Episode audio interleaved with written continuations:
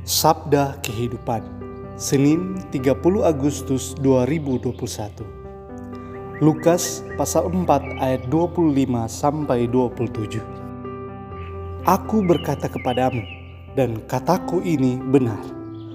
Pada zaman Elia terdapat banyak perempuan janda di Israel ketika langit tertutup selama tiga tahun dan enam bulan. Dan ketika bahaya kelaparan yang hebat menimpa seluruh negeri. Tetapi Elia diutus bukan kepada salah seorang dari mereka, melainkan kepada seorang perempuan janda di Sarfat, di tanah Sidon.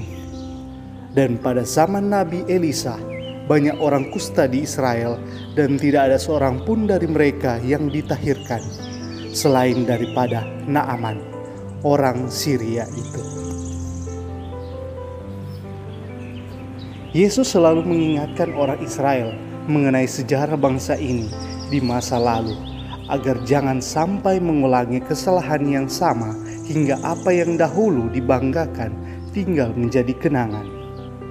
Bait Allah yang dahulu menjadi kebanggaan Israel di masa Raja Salomo kini tinggal puing-puing dan menyisakan tembok ratapan. Kejayaan Romawi mengenai konstruksi bangunan yang kokoh tidak membuat Italia menjadi sumber insinyur terkenal saat ini. Para filsuf Yunani tinggal kenangan. Kekristenan Eropa yang mendatangkan para misionaris ke seluruh dunia hingga tanah air kita tinggal kenangan masa lalu. Katedral yang megah kini kosong dan tinggal menjadi objek pariwisata. Sekolah-sekolah Katolik berjaya di masa lalu Akankah tinggal kenangan? Yesus datang sebagai pembaharu muka bumi.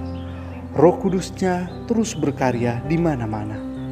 Tapi hanya orang yang mau percaya dan menerima serta berani berubah yang akan mendapatkan manfaat perubahan ini.